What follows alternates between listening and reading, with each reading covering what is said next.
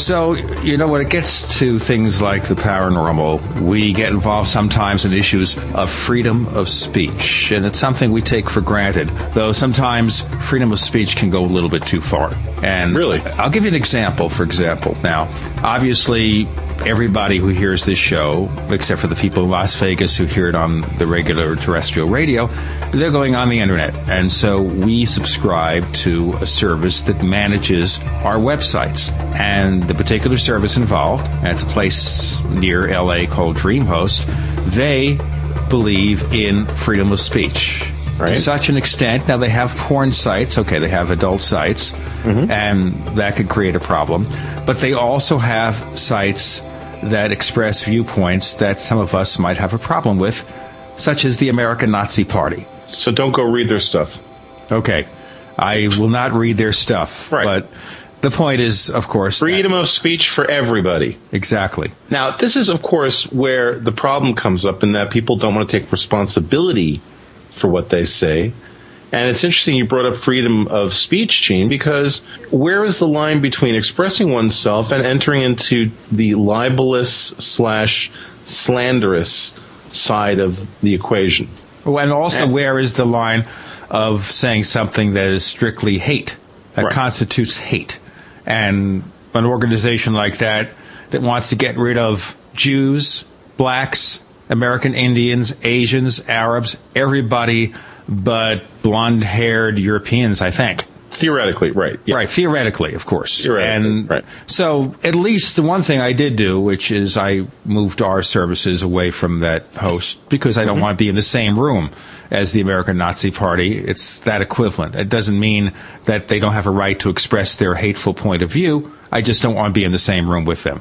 Sure. So you took the business elsewhere, and the hosting service pays the price for giving those guys their freedom of speech, quote unquote. Of course, what we're really talking about is freedom of speech for those who can afford it, just like all the justice for those who can't afford it. Because, you know, the minute somebody with money goes after you and messes with you and has a lawyer come after you, now all of a sudden your freedom of speech is gone. And it really, really comes down to is the ability to defend oneself and to come up with the funds to defend oneself if one wants to enjoy their freedom of speech. Because let's let's be clear about this, Gene.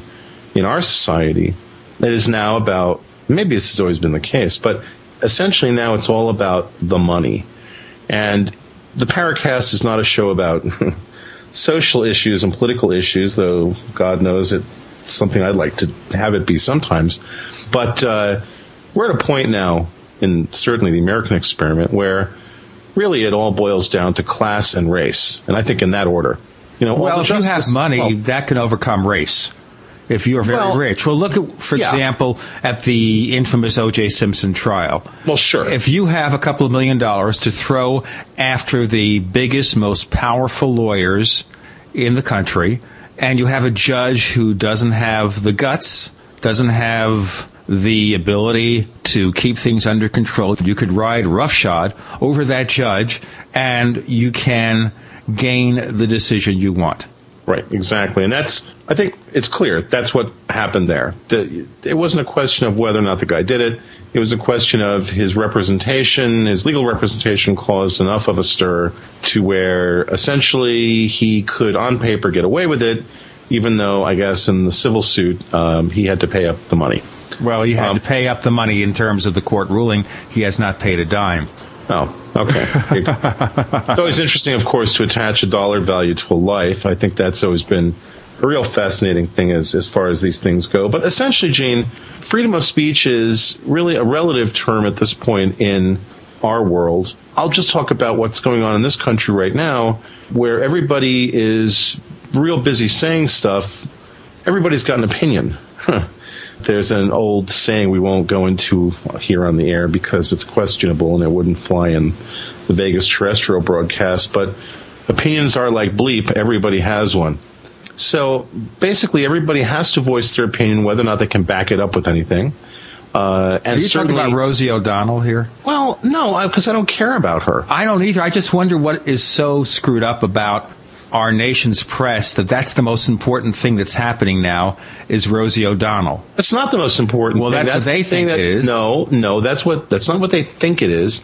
That's what they. That's the distraction of the day. They've been charged with disseminating.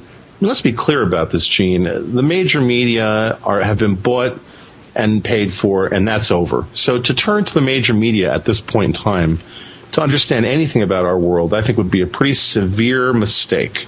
And God bless the internet for delivering alternative sources of information and news.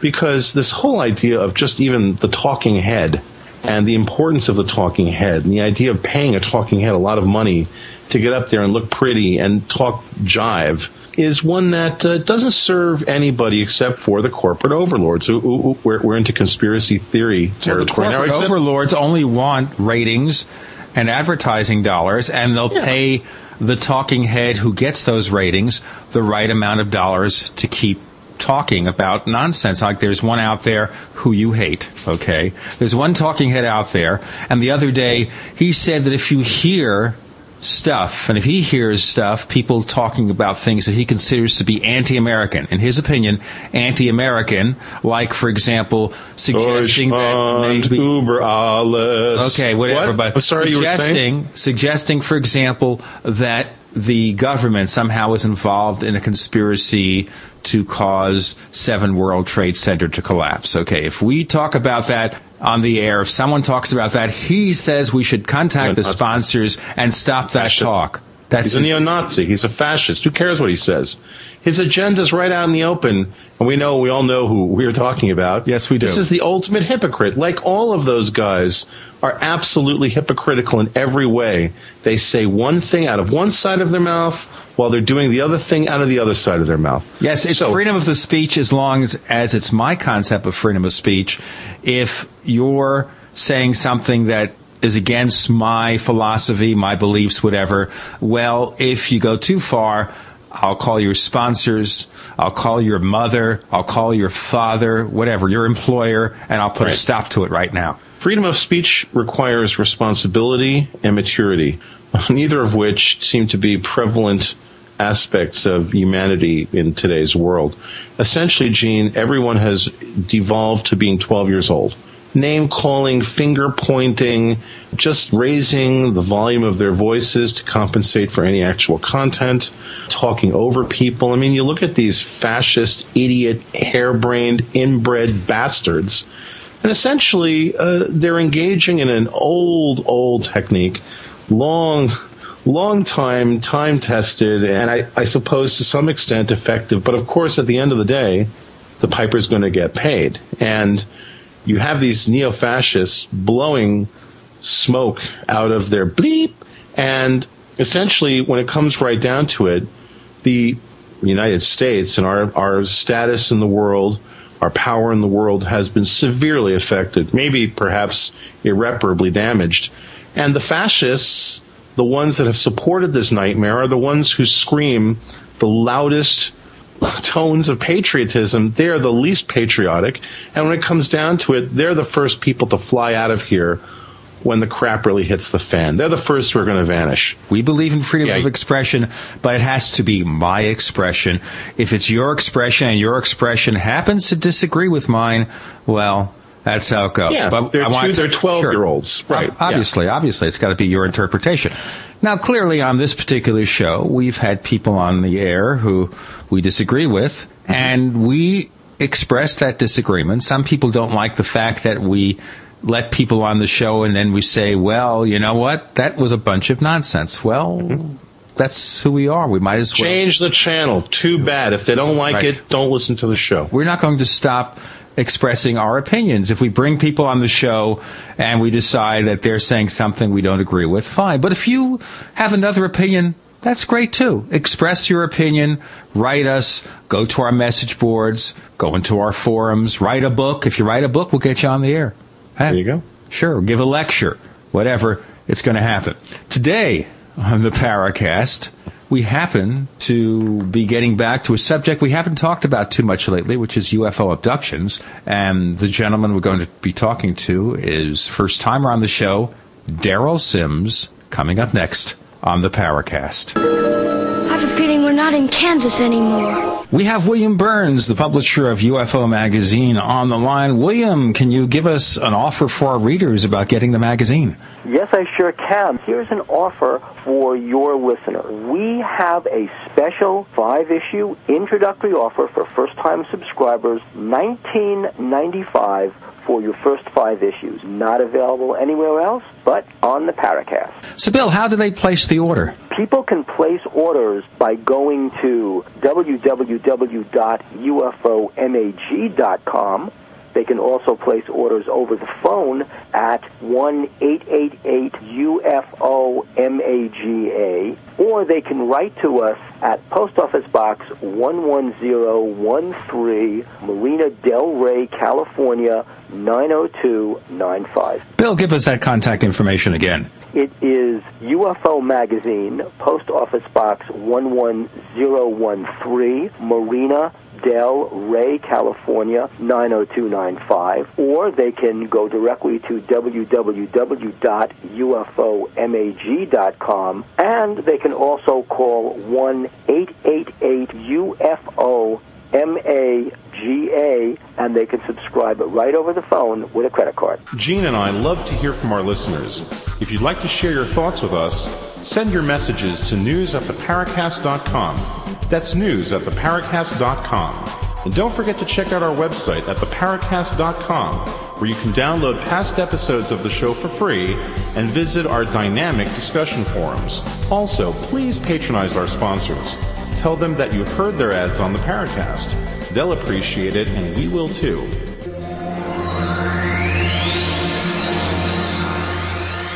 You're in the Paracast with Gene Steinberg and David Biedny. You never know what's going to happen next.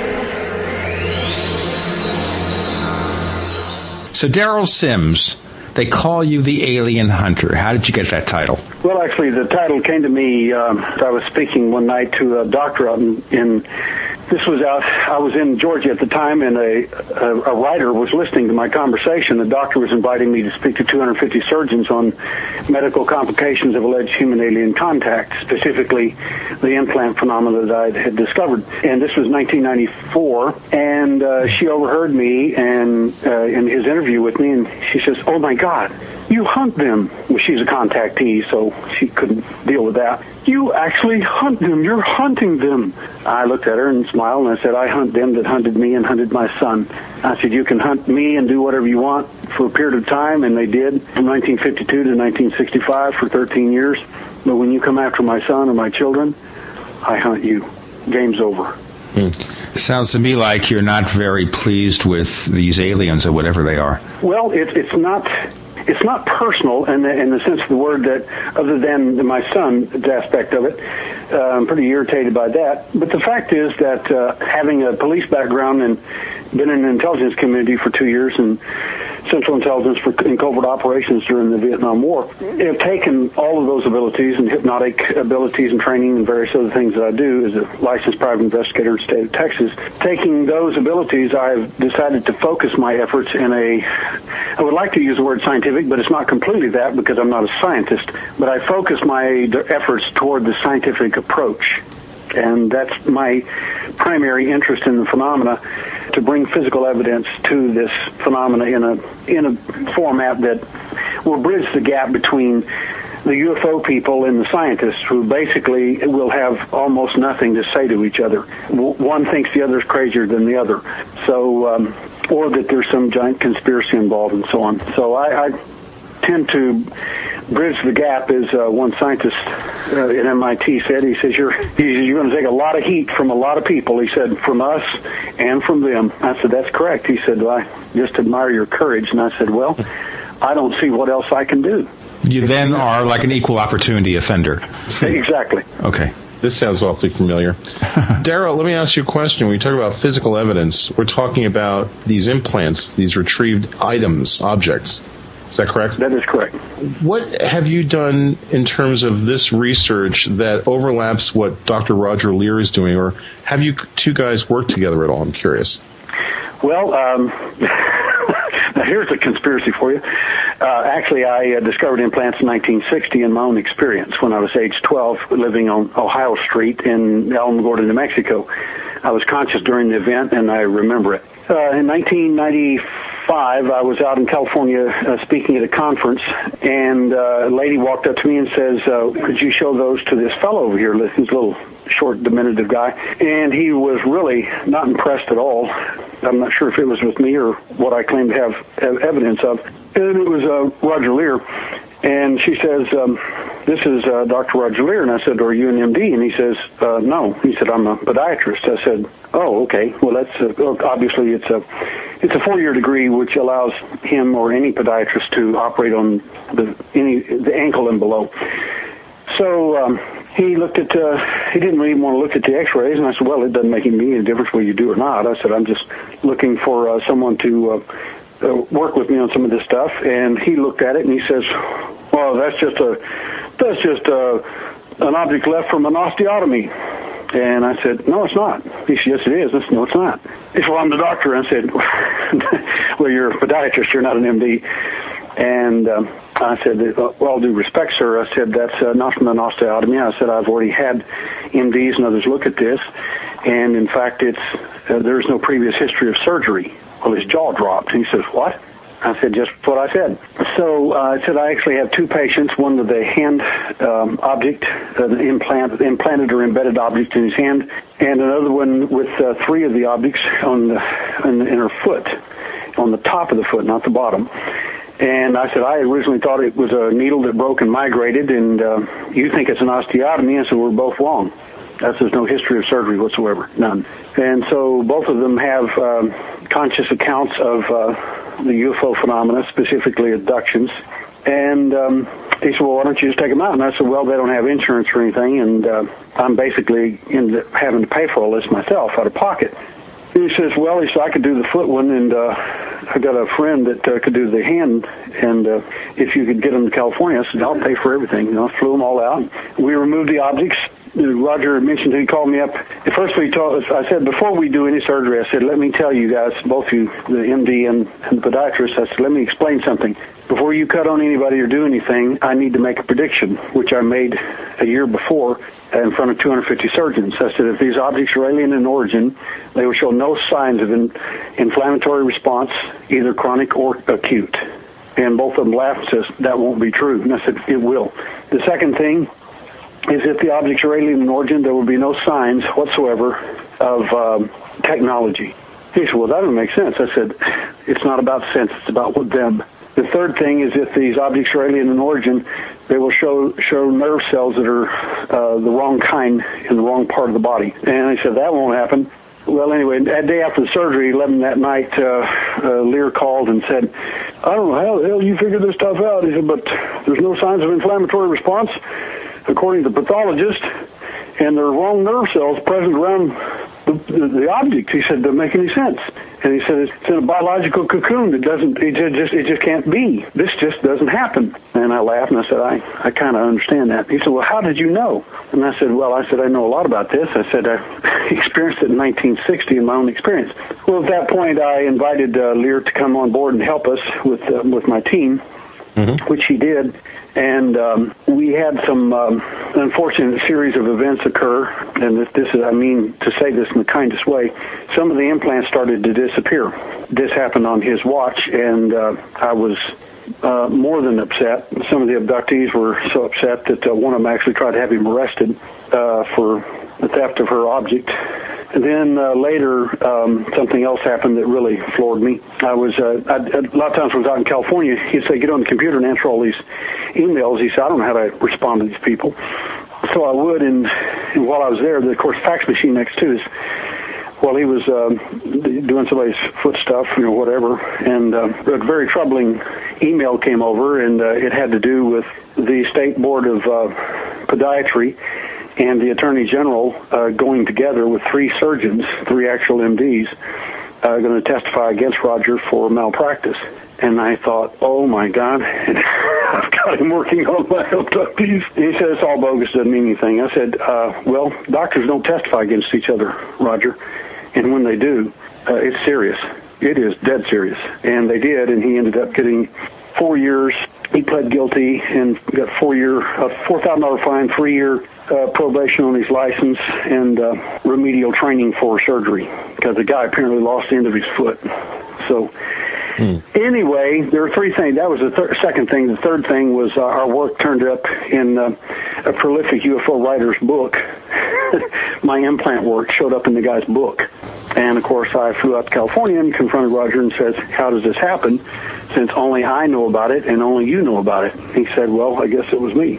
So that was the third straw that broke camel's back. And that, uh, so I said, uh, You're out of here. I want to ask you about the prolific writer. Okay.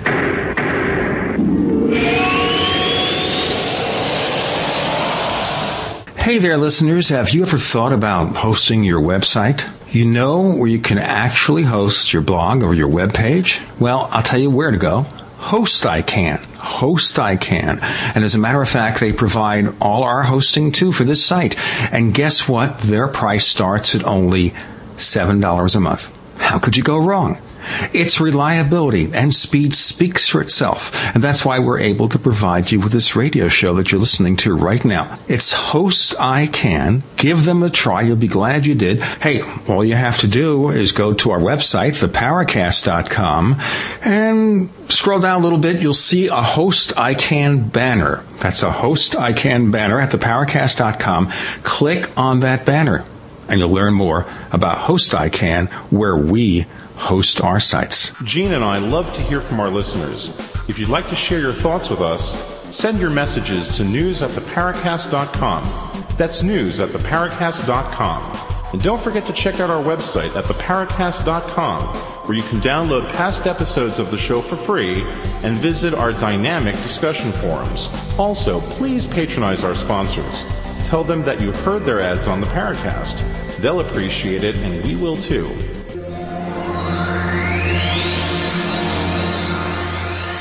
You're in the Paracast with Gene Steinberg and David Biedny. You never know what's going to happen next. You're in the Paracast with Gene Steinberg and David Biedny. We are talking to the alien hunter himself, Derrel Sims. And okay, would you tell us who that prolific writer is? Yeah, it's Whitley Strieber. Oh, okay. That's how he came out with a book on implants. Did you have any could figure out- agreement with Dr. Leir as to how this information would be disclosed? we were partners at, at a corporation. Oh boy. Uh, I was so angry and so I was, actually that's not the right word. I was, that anger was I was way past that. I was hurt that someone that I brought in to this phenomena who didn't even believe in any of it, and uh, and he asked me the same question. He said, "I'm not an MD." He said, "Why are you?" Why did you ever choose me to work with you? And I said, because I wanted to give you a chance. I felt like you would understand this phenomenon if I brought you into it. I mean, he already was writing some UFO stories out there for a, uh, for MUFON Ventura and did a good job. But the uh, and the implant thing, uh, I don't know. I don't know. You say anybody can say whatever they want, but it, to me, in the UFO phenomenon, it usually boils down to two things: fame and money. We have that problem in some of the paths and dark alleys that we've explored on the Paracast, which is there is so much ego uh, so much manufactured controversy. I mean, there's enough crazy stuff going on. If you look at the UFO enigma, shorn of all the controversy and all this other stuff, there's a lot of strange things going on. But no, we have to put up with all this nonsense. But what kind of fame and e- what kind of fame and, and money are we talking about? I don't know. At least it's the quest for same. Okay? It may not be the realization because if there's a realization, I'd like to hear about it. We could always use a few extra dollars just to, you know, without selling our souls, of course. But, you know. Sure. I have no problem with anybody making money. I mean, uh, uh, no problem at all. Uh, that, that, that's it's just a commodity. It's like bricks. You can either throw one through a window or you can build a, a shrine with it. You know, it's up to you. But uh, to do that on the backs of our abductees, I've never charged a penny to any of these abductees for any of my uh, therapeutic or or hypnotic work. I've never charged a penny for, uh, for instance, these surgeries. Uh, all this was done. Uh, they were placed in the finest hotel uh, during the surgeries. I paid for their prescriptions. I paid for everything that cost any money out of my own pocket because I personally have gone through this phenomenon, and I do not. I have a difficulty charging people who've gone through this just like I have, charging them money for something I've already done. And I don't belittle people who do. Believe me, they earn their money as either a therapist or hypnotist or uh, you know, I, I know there are a lot of the people that do charge for this, and, and I don't care. That doesn't bother me. I'm not saying they're wrong in doing it. I'm saying I would be wrong. For me, it would be wrong. So I just can't do that. No, I'm not some some heavyweight moralist. It's just that I, it's it's it's like it's like having uh, had something horrific happen to you in your life, and you turn and charge people for the same experience because you figured out how to get out or how to get help or victory over it or something. And I just can't do that for myself. I just so. Derrel, let, let me ask you a question. How do you afford to do this then? Because that can get to be a pretty pricey proposition. Oh, now we're back into conspiracy. Let's see. Since it cost you all this money to do all this stuff, you must be still employed by the CIA. They're giving you secret money. And I said, I wish they would. But I, I uh, had a falling out with them in 1971, 70, and uh, ended up sent to the land of the morning calm for the rest of my duration of my enlistment. So I don't think I'll be uh, getting any checks from the government. The land uh, of fact the is, morning I'm a real estate investor, and uh, I do I do real estate investing, and that's how I finance my own work in the UFO field. The land of the morning calm. Korea. It was a punishment. Hmm. I brought a congressional investigation against the Central Intelligence Agency. Uh, in doing so, when you first go in and when you're finally accepted and you get your top secret clearance and the whole nine yards, they refer to you as family. I mean, literally. The day that you cross them in any way, shape, or form, like bring a congressional investigation to a top secret installation, you're not family anymore. You know, you uh, you lose your status. So I won't be getting any checks from anybody from the government. I don't think. Hmm. All right. So you've been looking into this phenomenon for a long time. Yes, sir. You referred to it as extraterrestrial phenomenon. How do you know it's extraterrestrial? What? What? Well, uh, I use the term generically extraterrestrial, and I, I, I will make a clear, a clear uh, delineation here for myself. I am not under the impression it's extraterrestrial.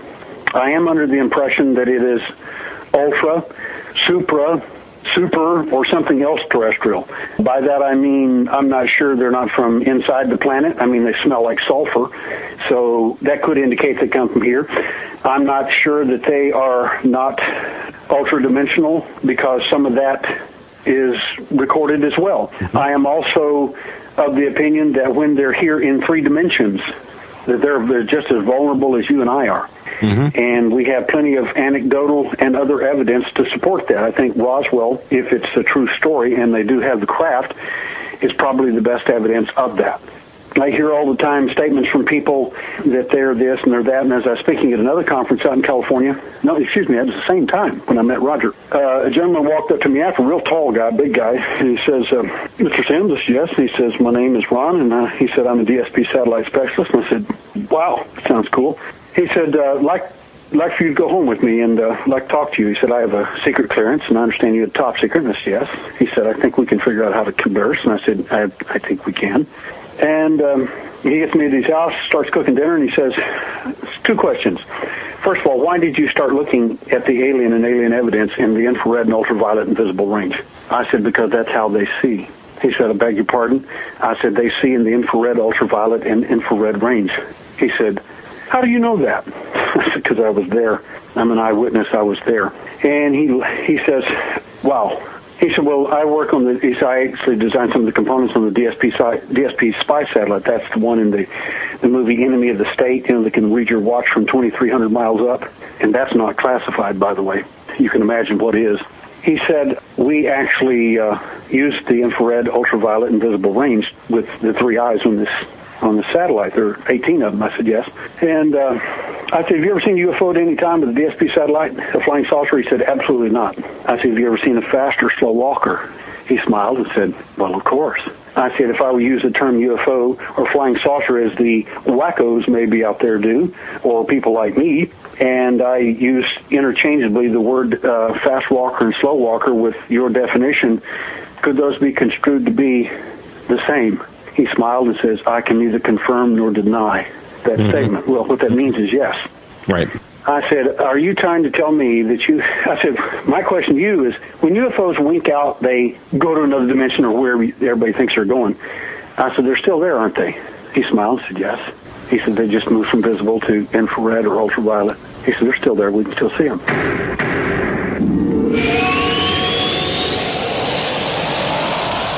Fate magazine provides true reports of the strange and unknown. Keep up with the latest on angels and miracles, psychic phenomena, ghosts, UFOs, life after death, and much, much more.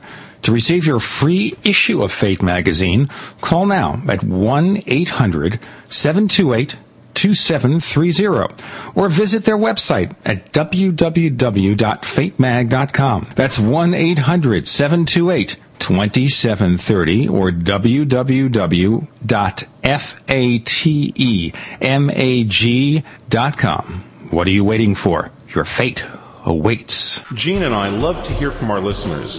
If you'd like to share your thoughts with us, send your messages to news at theparacast.com. That's news at theparacast.com. And don't forget to check out our website at theparacast.com, where you can download past episodes of the show for free and visit our dynamic discussion forums. Also, please patronize our sponsors. Tell them that you heard their ads on the Paracast. They'll appreciate it, and we will too. This is the Paracast with your hosts, Gene Steinberg and David Biedny. You never know what's going to happen next. You're in the Paracast with Gene Steinberg and David Biedny. We're talking to Derrel Sims, who calls himself the Alien Hunter. I want to ask you a question about infrared ultraviolet because I think that's a very interesting notion and it, it, leads to two issues. A, those are two separate parts of the spectrum at opposite ends of the spectrum. What they share is they're both beyond the normal range of human vision. And B, does that mean if you had an infrared camera looking up at the sky, you'd see a lot of things? That you wouldn't see under normal circumstances? You might see something. I, I don't know. You'd have to actually test that and see. Right. What I'm saying is the DSP satellite has been looking at things called fast and slow walkers that appear in visible light, infrared, ultraviolet, and they cannot deem them as craft of any kind that they know anything about. That they have records of these, and I asked for those records and received some of them. What those records show to me is that the United States government under the DSP satellite program, the Defense Systems Program satellites, has bona fide information of uh, the proper ascension, declination, and time of those events. And if you could get those logs and catalog those times and dates with abduction events already recorded, you probably have the United States government furnishing you with physical evidence of an immutable form showing that you, in fact, may have had a UFO in your exact area when that event occurred. And there's probably a good record of it. So- I don't think that's the whole purpose. It's a sidelight of what that, that system will do. All right. So government is monitoring these episodes. What do you Uh, think? Well, they what- are simply because uh, they don't. Let's assume they don't know what they are. They didn't Right. at one time. I think they have a much better idea by now. But the fact is, of course, you would monitor it. Uh, anytime you have, I have five postulates that I espouse, and those postulates basically start off with the idea that if UFOs are real, then they in effect have some type of. If they're really real, then there's, there there has to be evidence of it. There has to be government, public, and other photographs and witnesses and so on. And if that's true, then those photographs have to be available, so you have to be able to see them. We have. If it's also true then that the UFOs are real, that there is in fact actual interactions with them by the government and other, not limited to any one group of people, then the, the next precept has to be true, and that is the fact is if that's a bus, so to speak, just like an airplane, then somebody's driving the bus. They are under intelligent control of some kind, and therefore somebody's driving the bus. You wouldn't expect to see a bus driving down the street with nobody in it. Normally, you uh, think that if it's under intelligent control, somebody's controlling it from external or from within. The third thing is the fact that that is all true, that in fact, and these things have been around for a long time, and they have, from Alexander the Great describing them as flying shields above his battles, to the Ottoman Empire, with the Islamics describing the same thing, and these flying shields watching these battles is an example, which is very telling in itself, in my view. Uh, all that being true, they, and they're historical, what you have is a phenomenon that's been watching us for quite a while and that they seem to be watching us in a much more distinct form because they're also watching the military aspect of us in, in as much as nukes and this sort of thing. But the fact is they've been watching quote unquote the battle for a long time and they're they're interested in my opinion not in those little rinky dink wars, people chucking spears at each other and shooting arrows, but they're more interested in who's in those battles and their entire lineages. And I think the abductees are a product of some of this observation. Let's go into the abductions because you've spent so much of your research time into that. You had encounters when you were very young. Now, did they come out through hypnosis or do you have a conscious memory of them? Well, I'm glad you asked. Someone uh, told me, he said, have you ever heard Jim Sparks? And I said, no. And he says, well, he's going to be on up here at the conference up here at Laughlin. I said, great, I'll hear him. He said, well, his adventure conscious. And I said, well, so are mine. And I said, oh. And I said, so I listened to his conference, and what I basically heard from him was that he sometimes can't make a distinction between that which was fake that he saw and that which was real that he saw. Because these entities are extremely deceptive, and uh, they're, they're, they're just like we were in, in the intelligence community they hide and they lie, and uh, I mean, it's they do that. It, there's, and there's a purpose and strategy to that. The bottom line is that uh, my events, the difference between me and Jim, I think, is that I remember the difference between my two events. I know when they pulled the wool over my eyes, and I remember the time when it wasn't. And of course, I look for evidence of both of those. So, and I work with abductees along the same line to basically uh, get past the screensaver, so to speak, or the screen uh, screensaver on on your the computer of your brain, so to speak. If you just shake that computer, the old screensaver will disappear, and you have to know how to do that. And you don't have to use hypnosis to uncover all this stuff. Number one is hypnosis, in my opinion, is uh, dangerous, could be, and hypnotherapy, of course, is not. The difference is that anyone can learn to hypnotize anyone, but that doesn't guarantee you memory. Memory and recall are not the same thing. You can recall, and I did this for a group out in California in front of a bunch of therapists and psychiatrists. I had hypnotized a hypnotist and did a stage show with them, so they were having a blast uh, riding this old rickety bus with this while she was a little kid. After it's over, she's telling us all this amazing stuff went on the bus. I said, sweetie, I said, you're sitting in this chair. No one ever saw you leave. You didn't go anywhere. Well, her face turned red, and she says, "Oh yeah." I said, "But to you, everything was real." And she said, "Yes." I said, "That's called screen memory, or that's not real memory." I said, "That is, in fact, just recall. You're recalling what you felt or thought or saw in your brain. That is not necessarily the truth because you didn't go anywhere." Then I took another person out of the audience who was an abductee I'd never worked with, walked her up front. She was very nervous. I said, just look at me. I said, we're not going to do any hypnosis. I just want to ask you two questions. She said, okay.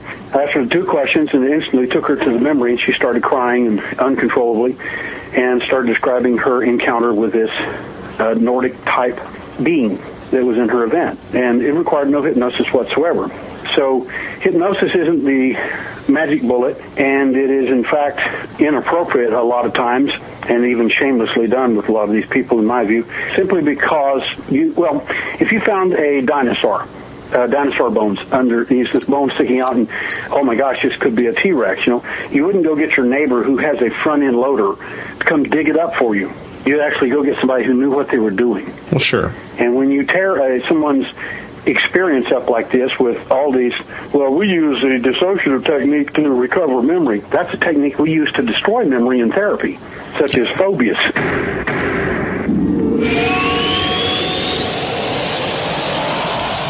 If you're looking for a better way to present or collaborate during your conference calls, your solution is simple. Web conferencing with GoToMeeting. During your call, everyone logs on to gotomeeting.com and your computer screen shows up on their computer screens. It's like you're all in the same room. GoToMeeting is perfect for sales or product demos, training, or real time collaboration. Plus, you're not charged per minute like other providers. You can meet as often as you want, for as long as you need. With GoToMeeting, you can meet with anyone, anywhere, without leaving your office. You'll not only save time, but money too.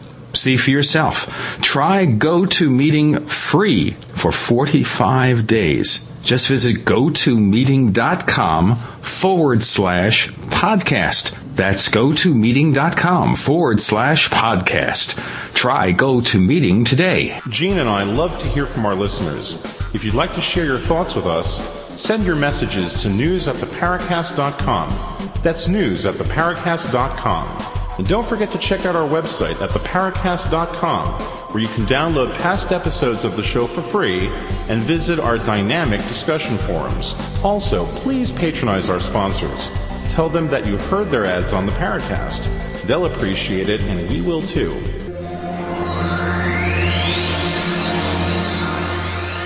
You're in the Paracast with Gene Steinberg and David Biedny.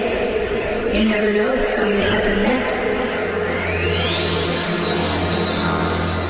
You're in the Paracast with Gene Steinberg and David Biedny. We're talking to Derrel Sims, the alien hunter. He's author of a book called Alien Hunter, The Evidence in light. And I guess this is something that David and I wonder about here with regard to the various hypnotic sessions, and that is the danger that the abduction experience doesn't exist beyond the session, that somehow the hypnotist has done something to instill the belief or the memory of this encounter. What do you think of that? Okay, I've uh, debated uh, Dr. Susan Clancy, Dr. Blackmore, and others on these issues, and they say we can create an abductee basically in in the uh, lab. And I says, well, doesn't that? I said, you're missing the point. Doesn't it tell you how powerfully some of these people have been affected that never made it to your lab? It gives you an idea of that head equipment and other stuff you're putting on these people and things you're putting them through. It gives you an idea of the kind of, uh, of bizarre stuff that these people have actually had to go through. I said, you installed it. These people didn't. I said, on the other hand, can people imagine? Of course they can. I said the problem, and when CNN called and said, "Well, there are only three people in the United States that we consider the top people: you, Bud Hopkins, and Dr. Jacobs," and I said, "Well, thank you. Nice to be in good company." Uh, so we'd like for you to debate Dr. Susan Clancy. I said, "There's no, there is no argument. There's no discussion." I said, "I'm familiar with the work and I respect it, but you're because you're uninformed." You're going to parrot things that you don't understand. They said, give us an example. I said, I'll give you the truth. I said, for instance, what she's saying is that these events are as a result of sleep paralysis and these various different states can occur to you. I said, mm-hmm. no one disagrees with this. I said, well, the problem is this. I said 65 to 68 percent of these events in the United States occur while people are wide awake, walking around. 92 percent of them in South America, they're completely wide awake. I said, so at what point do you want me to consider sleep paralysis as a valid concern when these people are awake? Well, she got quiet. This is uh, one of the top people in CNN came came to my home for two days to film us. She said, well, we had no idea. And I said, that's the problem. You don't. You allow people to tell you and to set the format for how that's going to be, and then everybody has to answer within their format.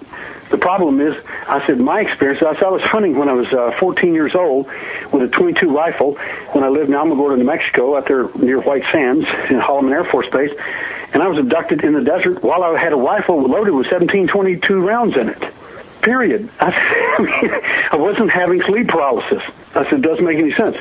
I said, if you were smart, you would have picked someone instead of these people you would pick Dr. Jean Mundy, a professor emeritus, Long Island University, who is a specialist in specifically the area of hallucination and how memory is actually formed.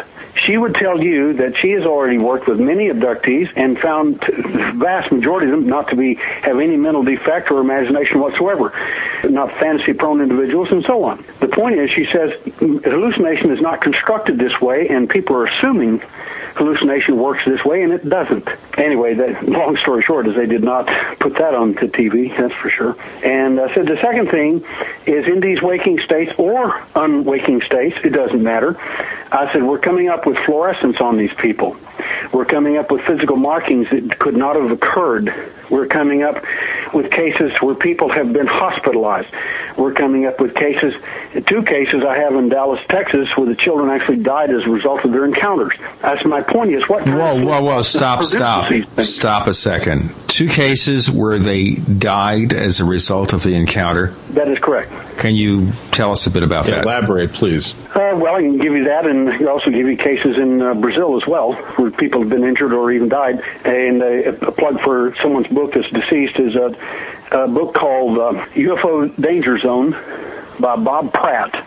and it's uh, 10 years of uh, excellent field work done by Bob Pratt in Brazil, in which uh, abductees, farmers, mostly just it, it, many of them South American Indians, the Indian population attacked and assaulted by UFOs coming out of the Amazonian basin river. Uh, they were referred to as uh, chupa chupas, apparently by the noise that they made when they came up out of the water. The point is that uh, these people were often injured, hurt, and some of them even died as a result of their events. That's documented in that book, UFO Danger Zone, by Bob Pratt. Second is there is historical record, regardless of what I'm fixing to tell you. I debated this with my buddy. Uh, uh, Ted Oliphant, and this story is in my book, under the fluorescence, when he talked about about cattle mutilations being primarily the government doing it. And I said, no, sir, they're not. I said, it's it's us. It's not us. It's them. And he said, no. And I said, and it's actually it's exactly both. And he said, no, it's just them. I said, no, it's not. And I said, the uh, the fact is, I said there are massive reports, far older than we had airplanes. I said back in the 1800s. I said I can give you report after report after report of acres, not a cow acres of meat being dropped out of the sky. And in some accounts, the meat's been sliced. Now, this is in the 1800s. And in a number of the cases, they were body parts, entrails, and some of them were human. Now, these were discovered by doctors and and various different people and, and uh, engineers and others looked at it and, and made these determinations in the 1800s. I said, who do you suppose in the government was flying an airplane around them doing all this? Well, the argument just ceased at that point. I said, like I said, I said, this thing is bigger than you think. Yes, the government is involved in it. He said, well, I, the black helicopters show up, and I said, duh. I said all the intelligence community has to do, specifically NSA, has to do is make a phone call and say we're looking for this 267 nanometer length of, uh, of fluorescence on anything in the cow or deer population in the state of Kansas. They tell that to DSP. They turn on their camera, their, their camera, those 18 cameras that go by every 12 minutes, and and uh, they look, and if they see a signature in fluorescence of 269, 67 nanometers as an example, which is what you might find on a cow, the same fluorescence that you found on abductees, they call it in. They don't know. They're not part of a conspiracy. They don't get it. They don't know. They're just doing their job. They report back to NSA and say, we have a cow out here in this field and this farmer's ranch out here, blah, blah, blah. Here are the coordinates. And next thing you see is a black helicopter flying out there. I said, it's not a conspiracy. Ted. I said they're catching the fluorescent signature, which I already have, of these these entities that have touched these cows. They leave a fluorescent trace on them, just like they do on humans. The point is that this trace then uh, it can be picked, monitored by a DSP satellite, and they'll send out black helicopter. And these guys are going to pick the cow up, not because they're the ones that want to mutilate it, because they want to find out whatever they, whoever they are, whatever they did to it, they want to know. I mean, I would. If I found well, one of these cows before they got mutilated, I'd do that too.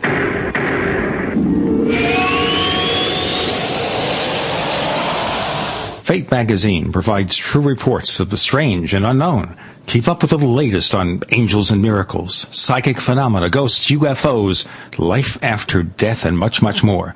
To receive your free issue of Fate magazine, call now at 1 800 728 2730 or visit their website at www.fatemag.com. That's 1-800-728-2730 or www.fatemag.com. What are you waiting for? Your fate awaits. You're in the Paracast with Gene Steinberg and David Biedny never know what's going to happen next. You're in the Paracast with Gene Steinberg and David Biedny. And we have one more session with Derrel Sims, the alien hunter, author of a book called Alien Hunter. David. Well, this really now begs the important question, Derrel. What do you think is going on here? What are these entities? Why are they putting implants in people? Well, let's cut right to it. What's the interest in cows? What's the interest What's in the humans? interest in cows? Very good. Yeah. It's not just cows. Uh, a number of our abductees, even children, will report mutilations on uh, rabbits, birds, squirrels, and so on. One little child was asked when he's uh, about four and a half years old, says, "What are they? What are they doing with him?" He says, "Sometimes they take the black thing out of the eye of the uh, the pupil, out of the uh, out of the animals, like uh, either a cow or or these small animals." He, his impression was they he said maybe they use it for their eye. He didn't know, but the the bottom line is that there is an interest and has been for many, many years before we ever had airplanes in the mutilation of animals and people and so on. Uh, I was doing a, a show for the X Files. They asked me to go on. I, I refused about ten times, and finally the guy said, "We'll pay you," and I said, "I'm not interested." And he said, uh, he really stroked me. He says, "Look," he said, "You're an ex-CIA, you're a military police officer, you're this, you're that, and all this. Please come on. You got to do it for ufology." And I said, "All right." I said, but I'm going to ruin your show. I said, because I'm not going to, I'm not going to be what you want. I'm not going to be your parrot. And he said, okay, we don't care. So the first question out of the box, he said, do you feel like the X Files has helped you? And I said, not at all. Well, they were just shocked. And then he said, well, I said, I don't want some idiot calling me in the middle of the night. I saw a bright light. And he says, well, what kind of cases do you handle? And that's exactly what I wanted to ask. Mm-hmm. And I said, well, down in Brazil, I said a guy was found crying in the in the bushes uh, the next morning by uh, several uh, children who went to school. They recognized his voice, and I said, "This place has no electricity, no no TV, so I know they weren't watching the X Files. I got this on film, by the way, this interview, because they gave it to me. They were so impressed with it. And um, uh, the children came over, and they were horrified to see that the, the the man in their community had had his eyes surgically removed. I said, before you go into the conspiracy thing of, oh yeah, there's doctors wandering around the, the jungles of these places looking for people's eyeballs so they can remove them and resell them. I said, the eyes were not removed in that fashion. I said, the guy uh, actually went completely insane. It was about two or three years that it happened afterward. He finally went insane and he's in, interned in a, in a mental hospital right now in Brazil. I said, you want to put that on your uh, X-Files show? And of course then I got pretty bent out of shape and I said, no, I said, I want to thank Chris Carter for stealing my fluorescence, implants, and the military part of the abduction stuff and putting it on your show. I said, you should at least give credit for where you get your stuff. And they admitted it on film. They said, yeah, but it's on the internet. back. we can take yeah, whatever this we is want. all great, but let's get back to the question: What's going on here? What is the purpose of removing body parts from an animal and then throwing the rest of the animal back? It's a good question that uh, the military, and, and specifically not military, NSA, and part of the Central Intelligence Agency and the uh, Office of Naval Investigations, in my opinion, and I don't know, I it's just an educated guess, are inv- involved in this as well. Some of this stuff they do. The the entities themselves, and I use the word entity because I'm not really sure what an alien is. Right, Um, sure. That's a a bandied term, but I, I don't know where they come from or who they are. I'm just I'm just just looking. That's why we look for physical evidence, and part of it has to do with the cattle stuff. The mutilation part or the high, deaths of high strangeness is so alarming to us that uh, it it strains the cred- credulous of the so-called alien and any human being who could sit there and try to defend that particularly when you see the marks and cuts and things I've seen on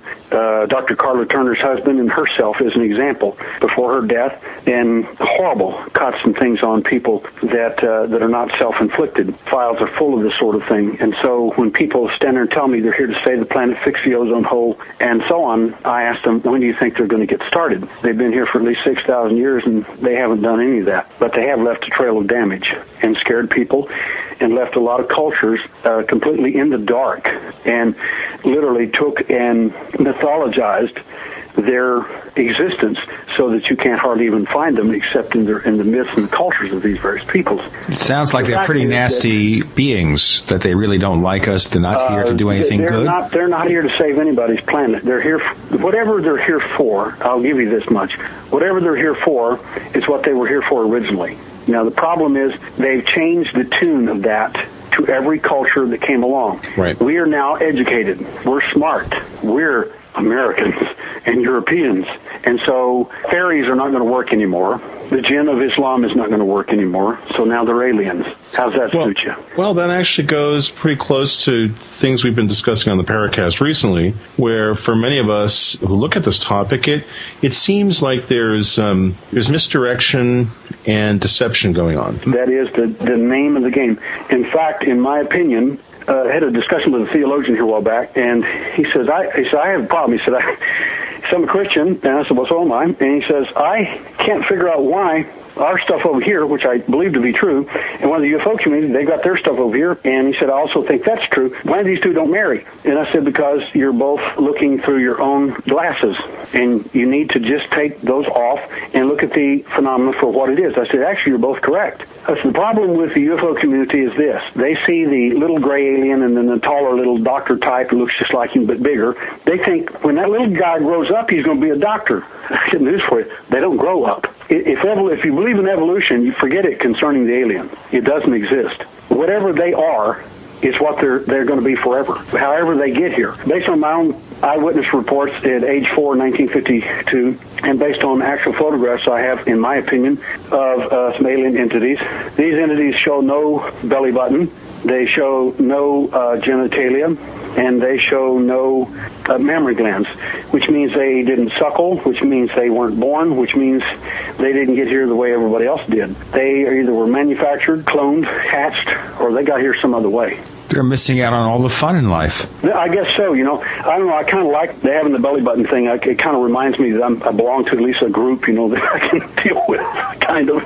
Well, so it means that we're talking about engineered beings. At the same time, Derrel, I would submit that in the same way that we don't know what they are, we don't know what the manufacturing process might be, and we don't know what the end result of that manu- manufacturing process might be. The physical form of these things might be a material projection so that there can be interaction with us in our dimensional construct, but all I'm going to suggest is to make hard statements about what these things are it's diff- it's really difficult to do, and I, for me, I, I might think twice about doing that, just because well, the, the reason I, I, present what I do and, and right. make some of the statements I do is because I may have other information that supports my viewpoint, such as not personal opinion. Now, your book again is called Alien Hunter. Is that available at all the usual offenders? Uh, the, no, it's it's actually only available uh, from me. They can write my uh, website and just click on Alien Hunter, and I can forward them the information. I've uh, just acquired a book publisher and I self-published to begin with because I wanted things done a particular way. And uh, Author House is now handling my book. So if people want to get a copy of that and, and look at it, the abduction phenomena as well as the science that we bring to it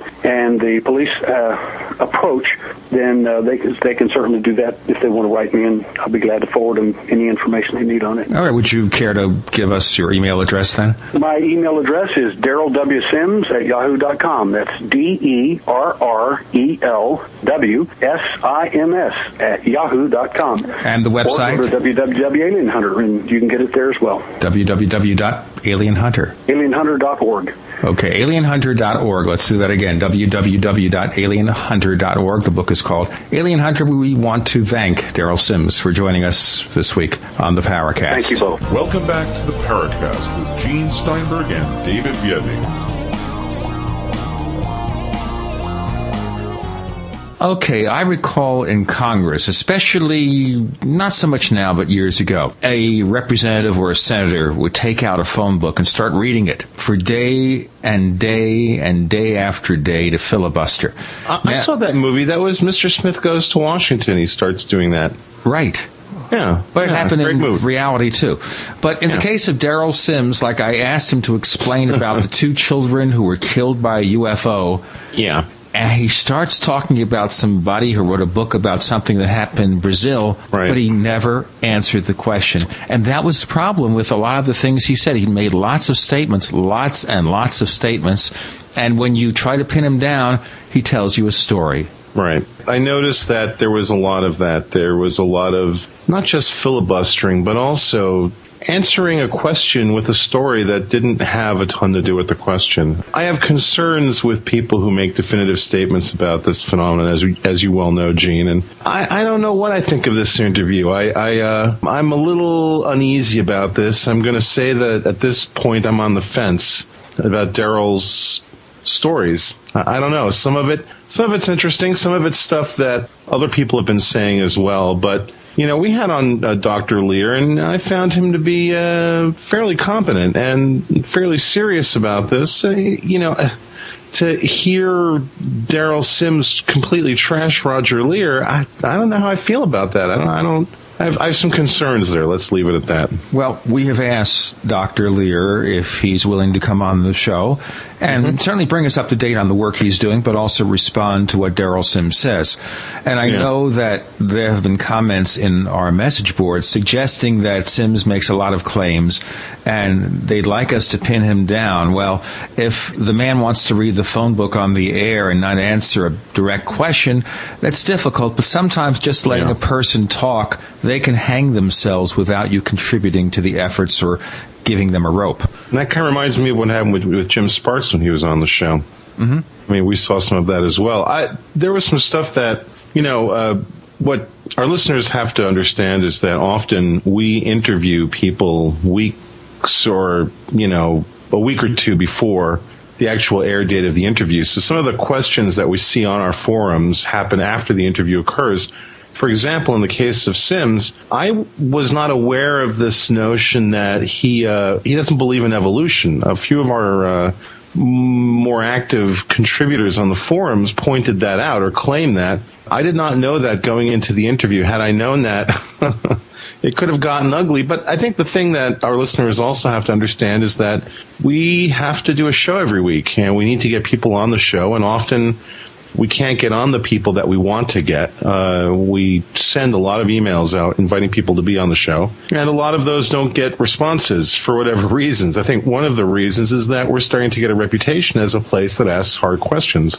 And a lot of guests are going to pause before considering coming on the show for just that reason. So, you know, some of these people, I don't know that they're my first choices. I know that recently we've had some guests on where uh, it's a good thing people can't see my face through the uh, podcast mechanism. Of course, there are a lot of good reasons for that. But I've been doing a lot of cringing lately with some of our guests and trying to keep, you know, the tone of the discussion reasonable versus what often it almost, for me, degenerates into, which is uh, something a little less than pleasant.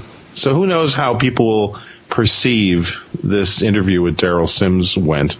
I'm sure we'll hear about it on the forums. And coming up next on the Paracast, we'll be talking to Tracie Austin-Peters. She hosts a, I guess, a cable TV show on the Paranormal, Yeah. and she has lots of fascinating stories to present. And that comes up next on the Paracast.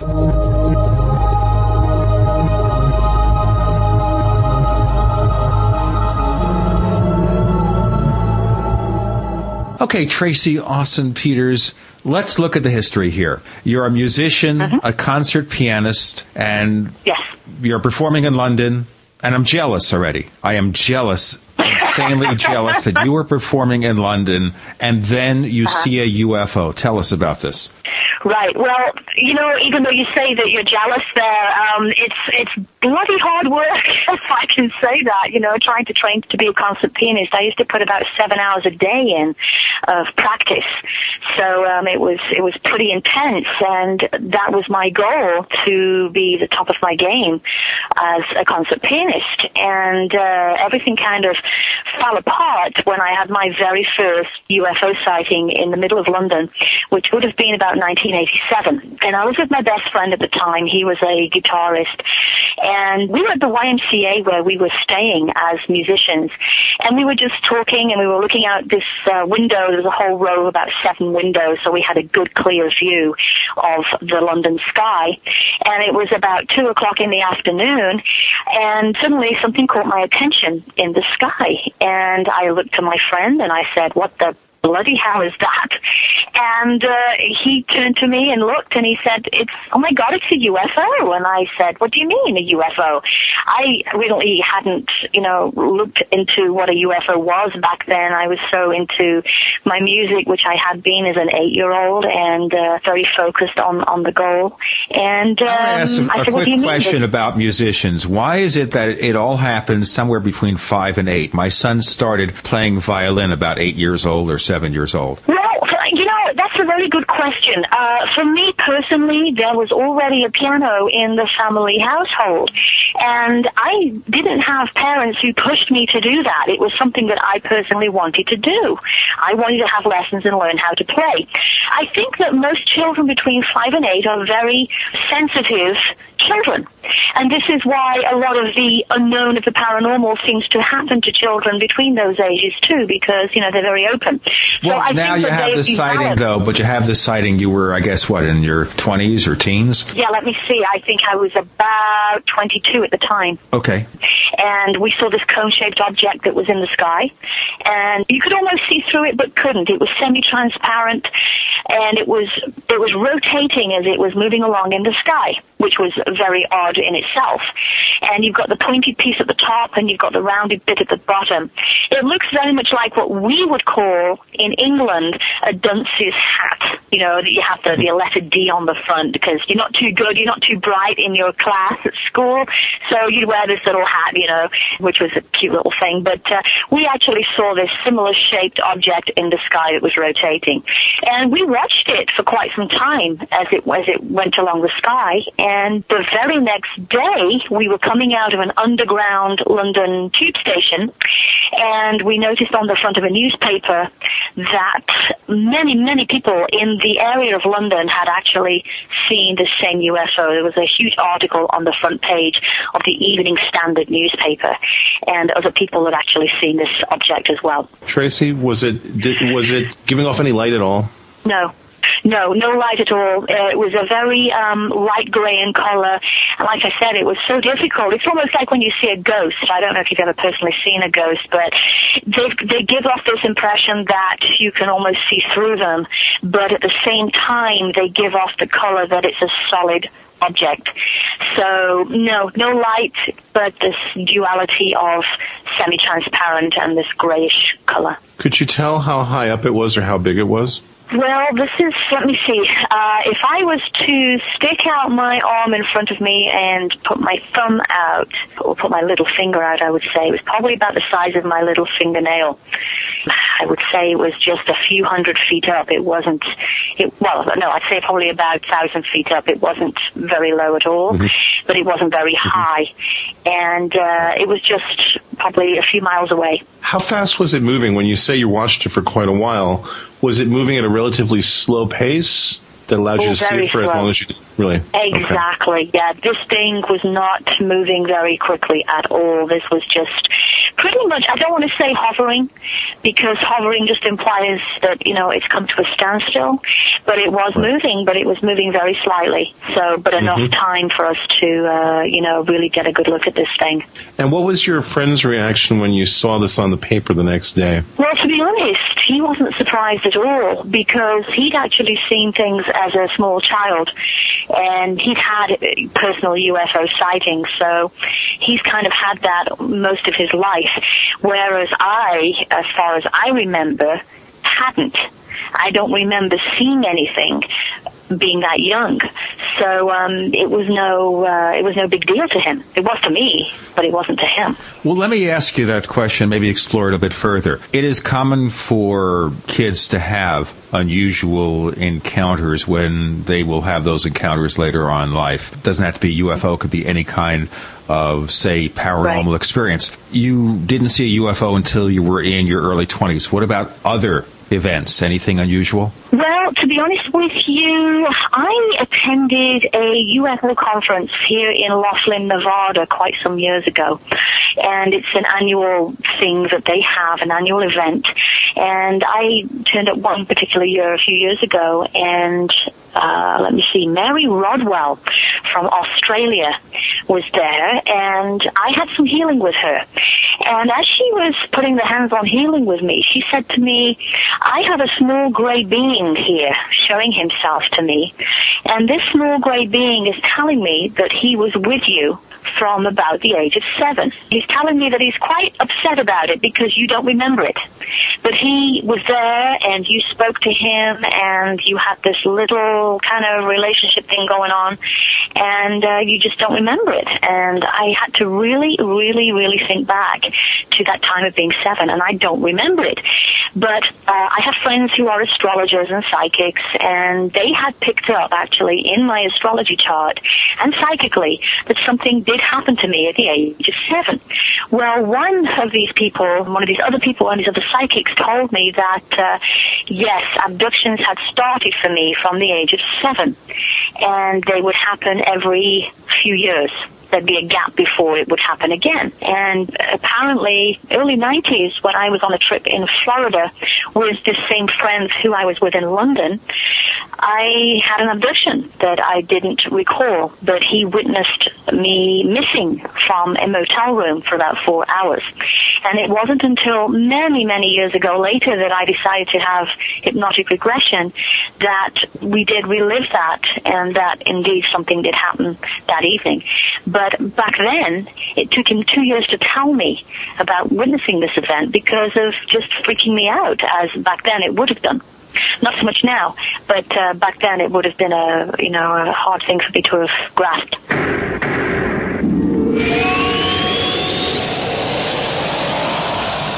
I think most of you know that I love radio, and so I decided to look for the ultimate receiver for AM reception because I want outstanding AM reception, day and night, especially night where it gets difficult. So I've discovered that C. Crane CC Radio Plus has earned the reputation of having the best AM reception, which is exactly what C. Crane intended when they designed this gem of a radio. Along with its legendary AM reception, it also has excellent FM reception, a weather band, TV audio, and the ability to run on batteries for, and listen to this, 250 hours. So whether you use it as your bedside radio in your kitchen or at work, the CC Radio Plus will give you the pleasure of clear AM reception. The radio is designed for the clarity of the human voice and the benefits of useful features like five memory buttons per band. They work just like memory buttons in your car, a sleep timer, an alarm clock so you can get up at the right time, and a weather alert that now works as an all hazards alarm. You know what I want you to do? I want you to buy that radio, but also support this show by visiting our site, theparacast.com. That's theparacast.com right now. Click on the C. Crane sponsor button to order the CC Radio Plus for $164.95, and that includes free ground shipping and a free C. Crane catalog. Place your order today. Gene and I love to hear from our listeners. If you'd like to share your thoughts with us, send your messages to news at theparacast.com. That's news at theparacast.com. And don't forget to check out our website at theparacast.com, where you can download past episodes of the show for free and visit our dynamic discussion forums. Also, please patronize our sponsors. Tell them that you heard their ads on the Paracast. They'll appreciate it, and we will too. You're in the Paracast with Gene Steinberg and David Biedny. You never know what's going to happen next.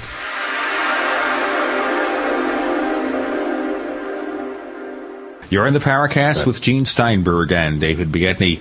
We're talking to Tracie Austin-Peters. She's producer and host for a show that is featured out of Las Vegas called Let's Talk Paranormal. Well, right now we're talking about her experiences, and she's bringing up what might be an abduction encounter, but you know, there are a lot of questions we all have about this, and David, you're about to Well, yeah. one of them. Well, along those lines, when you say it would have really bothered you then, but not so much now, can you explain that a little bit? Sure. Well, over the years, I've become to investigate and research this subject in more and more detail since that very first sighting, actually, in 1987. And so now it's more familiar to me within the whole genre uh, of, of, you know, speaking to guests that come on my show and reading books and attending events. It's pretty much a normal, if I can say normal, a normal thing. That, that happens in life to people.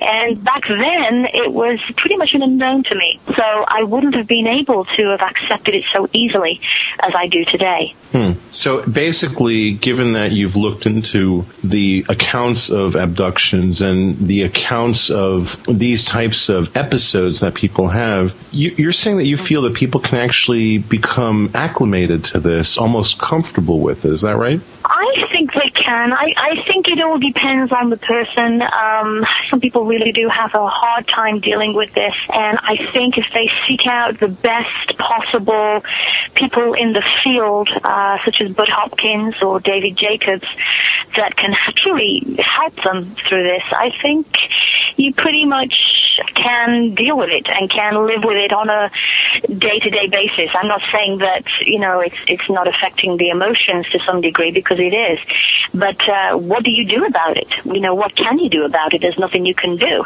And I was told by my friend many years back, well, if you go through hypnotic regression with this, remember you have to live with this, knowing that this happened to you. And that's why I left it for quite some time. I left it until a time where I felt comfortable enough to actually explore it for myself because once you've opened that can of worms, so to speak, it's opened. And so um, you have to suffer the consequences of that. So I think it's the right time for it, to be honest with you. And I think, yes, if you seek out the best possible people in the field to help, then great. I think I think it can uh, only be advantageous. I had heard a little bit about the um, International UFO Congress that happened also in Nevada a few months back, and uh, actually there were reports that when David Jacobs gave his presentation about abductions, that a lot of people walked out of the audience because Jacobs put forward really? the message that these were not positive events in people's lives, that these actually were really disturbing people. And I guess this didn't really jive up with what the audience had wanted to hear as far as the interactions being of a beneficial nature. What do you think about that? What, in any regression hypnosis that you did, what was the nature of your encounter? Was it benevolent or was it malicious? No, it was totally benevolent and it felt very good. And when I say it felt very good, I mean that I was comfortable with it then, and I'm comfortable with it now. It uh, it felt like I had known this particular being for oh, eons. In fact, I actually woke from the regression crying that I didn't want to leave this being because I felt like he was a relative almost, if I can say that. I had attended the conference in Laughlin, but I, I wasn't able to attend the whole week, so unfortunately I wasn't there when David Jacobs gave his lecture. But um, I think people have to understand that there are good and bad people here on this planet, and the same has to be the same out in the universe. You know, there are uh, hunters out there that, you know, purely are out there just to hunt. They're not here to befriend anyone. They're just there for their own means and their own gains. And not, not all of them are benevolent or, or malevolent. There's a whole mixture of different races. And I think, you know, you've only got to look at this planet to realize that there are all kinds of people here. There are good people, there are bad people. And I had a guest on Let's Talk Paranormal uh, about a year ago named L.A. Marzuli, who's an author who lives in Malibu. And he wrote a trilogy called the Nephilim Trilogy. Great, great guest. And he has a religious background. And from his perspective, he was saying that UFO sightings and the beings that are involved with them are actually malevolent, that they are involved somehow with, uh, they're, they're demonic. They're not here for good intentions. That was his side of the story. So, you know, it got me wondering, well, is this possibly the case that there are more beings coming here that are more demonic on the demonic, the satanic side of things than actually alien visitations?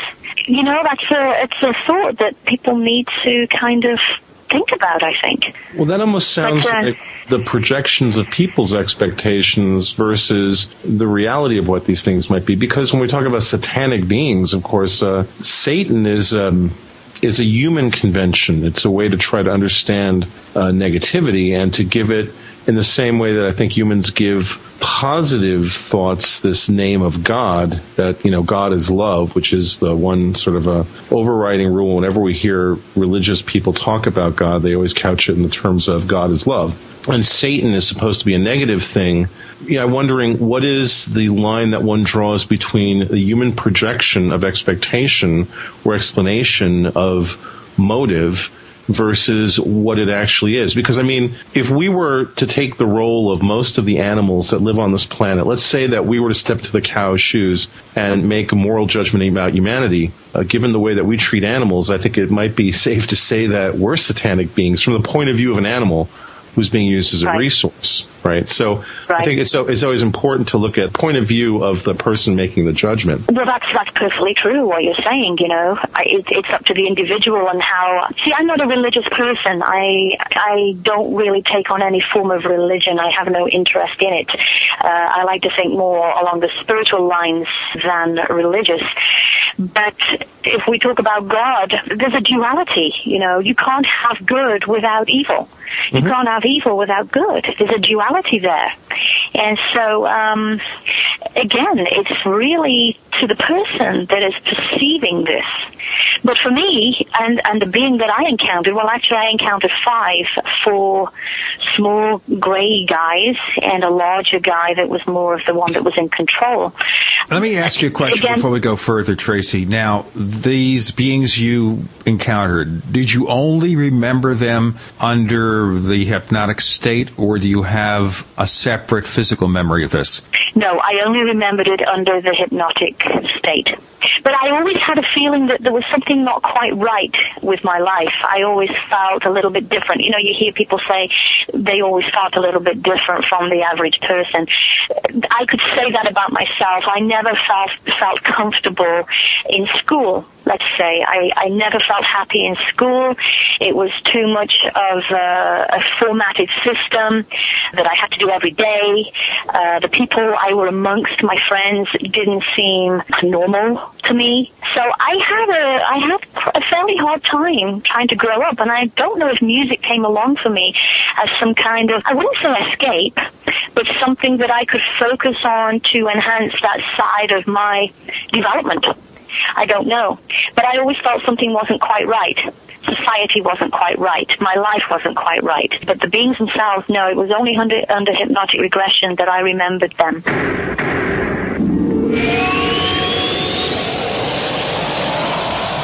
Hey there, listeners. Have you ever thought about hosting your website? You know where you can actually host your blog or your web page? Well, I'll tell you where to go. Host I can. Host I can. And as a matter of fact, they provide all our hosting too for this site. And guess what? Their price starts at only $7 a month. How could you go wrong? Its reliability and speed speaks for itself, and that's why we're able to provide you with this radio show that you're listening to right now. It's Host I Can. Give them a try. You'll be glad you did. Hey, all you have to do is go to our website, theparacast.com, and scroll down a little bit. You'll see a Host I Can banner. That's a Host I Can banner at theparacast.com. Click on that banner and you'll learn more about Host I Can, where we host our sites.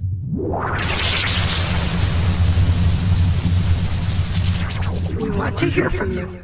If you have a comment or question about the Paracast, send it to news at theparacast.com. That's news at theparacast.com. And don't forget to visit our forums where you can talk to fellow listeners and Gene and David. Just go to theparacast.com and click on the forum links. That's the forum links at theparacast.com. You're in the Paracast with Gene Steinberg and David Biedny. We're proud to be talking to Tracie Austin-Peters. She's producer host for Let's Talk Paranormal. And before I ask the devil's advocate question, after which you may not like us anymore, Tracie, okay, where can one see this show? Well, right now, uh, our website is under construction. It's been newly designed, and we have clips of all of our shows that we've done. We've done about 58 shows to date. All of the clips of our shows are on there that viewers can take a look at. We were also broadcasting in Manhattan, New York, Arizona, and Iowa. But because we recently relocated to Las Vegas, our show currently isn't on air on one of the local cable stations here. We're currently working on that. But clips of the show are on there on the website, and viewers can uh, can happily see those. So, are you thinking of moving to a paid model where people would pay to see your show on the web, or are, would you consider putting the shows on YouTube or Google Video for people to watch in their entirety? Well, probably a mixture, to be honest with you. Um, we would like to take the show to a higher level, and so that we can be doing this full time and, and making an income from what we love to do. Yeah, it sounds familiar when you say that. Hey, let me just Right. raise the question now, which is, I guess, the one, and that is that there's a feeling on the part of some people who get involved in this kind of research that some of these claims of abduction scenarios, abduction encounters, do not exist beyond the hypnotic encounter. That maybe the hypnotist is doing something to mm-hmm. make you remember something that didn't really happen. So, who was this hypnotist, by the way? This hypnotist was a lady from Texas who had had encounters herself, and she is actually the mother-in-law of Nick Redfern. Huh. So very credible lady and superb lady. And I wasn't actually going to go along with it. And it was Nick's wife who said to me, you know, while my mum is here at the conference, we ought to perhaps think about getting this information out and doing some hypnotic regression and see, you know, see what happens. I, you know, was a little bit reluctant at first, but I decided to go along with it. And we did, and that's where the information came out. Okay, well, obviously Nick Redfern is somebody that is known to the show. He's been on here before, and Right. but I had to ask that because is she a doctor? Is she a psychologist? What is she? I believe that she is, mm, I think she's a doctor of hypnotherapy. Okay, I only ever met her once at that particular conference, so um, I don't know too much about this lady. But she was very credible, uh, liked her a lot, and she seemed to be very good at what she did. So, as far as I know, she's a, a doctor of hypnotherapy. Maybe if she hears this show, she'll correct me if I'm wrong. Uh, let me ask you a question, Tracie. You've had a number of guests on your show, and we're going to ask you to voice an opinion here. Who do you think are the two most credible guests in your experience that you've had on your show? If you had to pick two, who Ooh, if I had to pick two, hmm, Yeah. very difficult because they're all great people, and I only like to think that I have credible guests on my show. But I think the two that really stand out are David Sereda and Dr. Roger Leir. Uh, who is a personal friend of mine. Those, I think, are the two that stick out in my mind. We've had uh, we've had Dr. Leir on the show. We've had some interesting uh, discussions with him. He's doing some fascinating work. I'm curious, why would you say David Sereda? I enjoyed David's presentation on the show. We did we did the show in two parts, and it was titled "Evidence: The Case for NASA UFOs." And mm-hmm. David is extremely knowledgeable with this information and his various theories, which he puts forward, which I think are very credible. So he had a lot of footage that was from space that a lot of people, you know, poo-poo UFOs and that, oh my gosh, you know, the usual thing. well, it was a flock of geese or you were drinking or something like that. But when it's actually out in space and you see that and they, these things are doing right angle turns, there's no denying it that there's something there that is not of earthly origin. So we liked his footage that he put forward, we liked his theories, and everything seemed to jive. I want to tell you something here. My friend and co-host David Biedny. You may not know this. Maybe you haven't checked his bio. He's one of the foremost image editing experts in the world. David, I want to Right. put you on the spot here. You have a few reactions to some of the things David Sereda has done. Yeah, I've looked at some of the video footage that Sereda has put forward, Tracie, Right. and you know, actually the the example of the object that makes the the very tight turn. I was really curious about that footage, and I looked at it, and I was fascinated by the fact that at the same moment that that object makes a turn, what's extremely obvious is that the entire camera assembly is being moved. And actually, I called David at home and asked him about this. And I said, David, I've been looking at this footage because I, uh, went and watched a couple of the documentaries that he's produced. Uh, I think a couple of them are up on Google Video. And of course, that's compressed footage, so it's a little hard to see completely clearly, but certainly in terms of, you know, for example, that one thing where the objects turn, it was pretty clear that that was the result of, again, the entire camera assembly moving. And I, I called David and I and I asked him about that, and he uh, completely evaded the question. Absolutely. And then there was a whole thing that had gone on online, which relates to this um, new documentary he's come out, he's got coming out or is about to come out, where David claims that he has discovered a source of zero point energy and is ready to build a craft to go to Andromeda, which of course oh. I find to be patently nonsensical. So I'm really I'm interested in the fact that you cite David Sereda as a compelling guest. There was also online the entire thing with Michael Lee Hill, who's the co-producer of this latest documentary, who had shot a bunch of footage over Lake Erie of what he claimed right. to be these fascinating UFOs that are very clearly airplanes and landing formations and in holding formations. And I had a bit of, a, um, of an interaction with Michael Lee Hill on the Above Top Secret website, where I mean, this is the problem, of course, and specifically in the UFO field is that people will choose a position and then will defend it with their lives, regardless of what the facts do or don't corroborate. I find this particularly problematic with Sereda, and we've had Sereda on the show, and actually we had an interesting interview with him. As I started doing due diligence work after the fact, um, it uh-huh. became clear to me that a lot of what David was presenting was highly questionable. And and this is the problem that I think that we're seeing in the UFO field is that even in cases where people have one or two interesting occurrences or sightings or even interactions with beings and then take that off in a direction. I mean, there's the entire story of, of Steven Greer that we won't get into in this show, but it's it's very sad that Dr. Greer had done some interesting work and then sort of um, poisoned the pool, as it were, with subsequent stuff that really, it's almost as if it was designed to detract credibility from the discussion.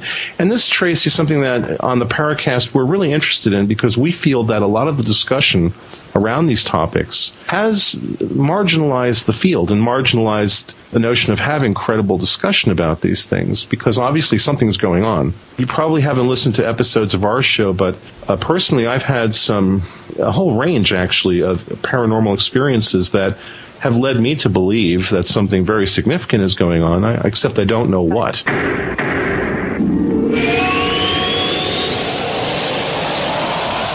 For 58 years, Fate has provided true reports of the strange and unknown. Fate brings you the latest in all aspects of the paranormal, like angels and miracles, psychic phenomena, ghosts, UFOs, and much, much more.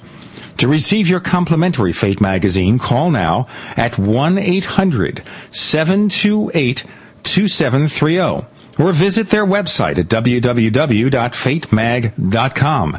That's 1-800-728-2730 or www.fatemag.com. What are you waiting for? Your fate awaits. Gene and I love to hear from our listeners.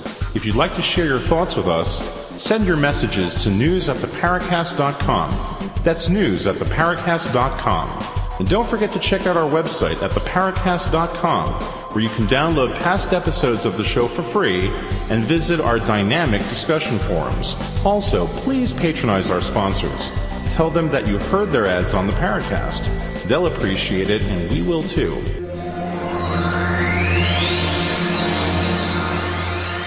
You're in the Paracast with Gene Steinberg and David Biedny. You never know what's going to happen next.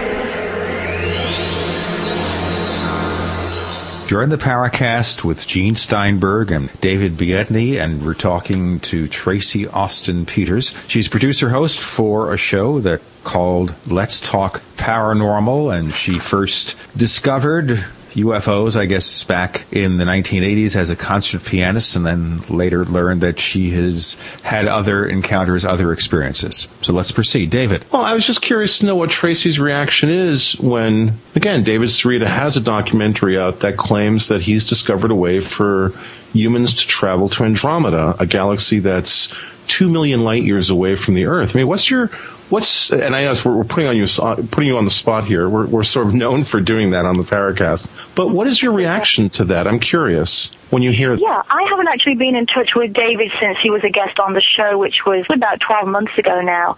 Okay. And so I'm not familiar with this this idea, this theory that David put together to for this craft to travel to Andromeda.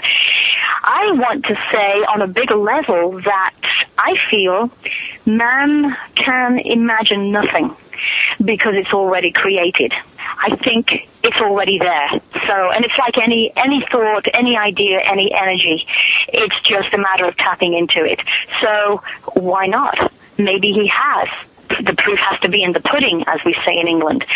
So I don't know. This is something maybe I could ask David about and uh, maybe do a second show with him to see what this is all about. But Mm-hmm. for me, man can imagine nothing. It's it's already created.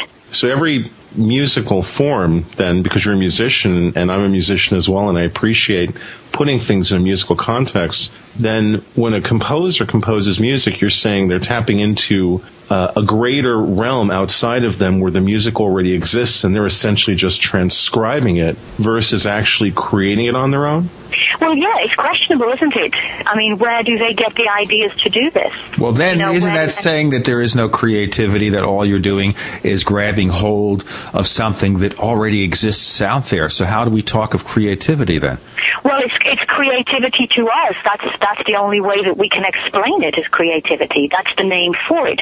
There's actually no name for God. It's just that we call that force God, but that's just a word for us to, to grasp it as creativity. But we're picking that up from somewhere. We're picking that energy up from a, from a different realm in order to be sensitive enough to do something with it.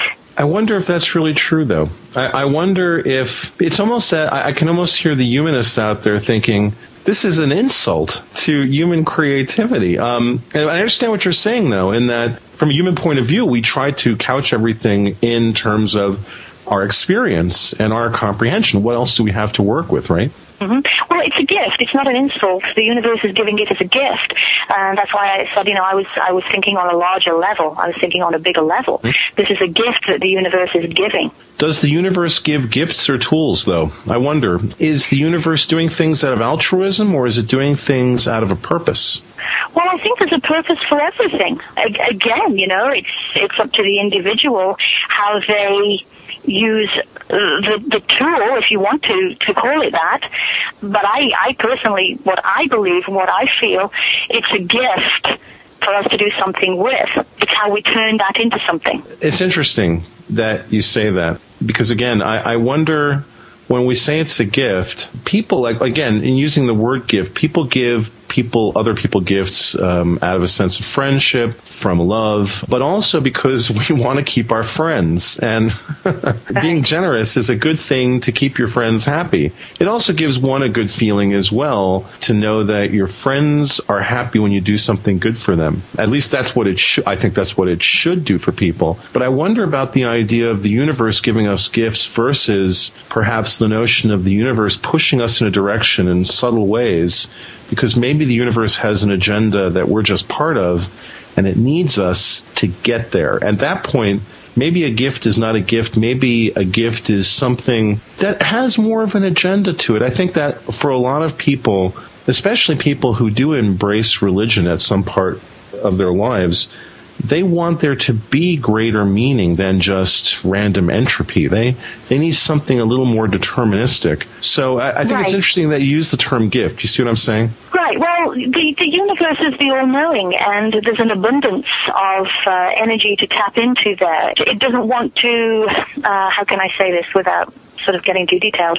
Um, it has an abundance of information. It has an abundance of. Uh, I guess we're get we're tapping onto the secret here that was recently, you know, exposed to the world. That you can acquire anything in life that your heart desires. You just have to put it out there in the universe as an order, a little bit like walking into a restaurant and ordering your food. You do the same thing for the universe. You ask and you will receive.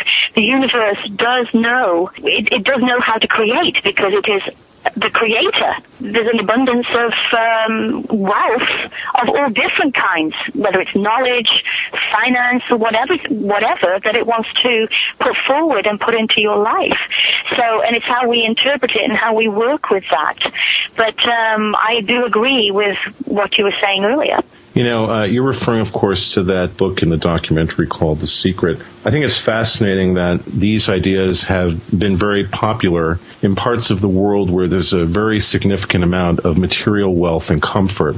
I think um, I grew up in South America, in Venezuela, and that was a country and is a country that's very heavily dominated by the, the Catholic Church. But I think if you Yeah. go into the poorer parts of that country and tell people that uh, they can have whatever they want, all they have to do is uh, request it politely from the universe, they'll laugh in your face, as will any number of Rwandans or Iraqis or South Africans or, uh, or East Timorese. Um, I think that uh, the problem with the notion of the secret, which of course is just a rehash. I, I don't know what the right term here is. I'd call it a philosophy, but I don't want to imbue it with that much credibility. It's an idea that's been around for quite a while, and as I said, it seems to surface in societies where there's a significant amount of material wealth, where people aren't really suffering any hardship, and so those are places where most self-help methodologies are sold. You won't find self-help methodologies for sale in parts of the world that uh, are much less affluent than we are. So, uh, not to not to shoot that down, which of course is pretty much no, what I no, am doing. And, and, right. No, no, and I, and I guess that a lot of people from various parts of the world are not materialistic, so they don't really want these these kind of things in life to manifest. They're happy with a simple life because they know no other.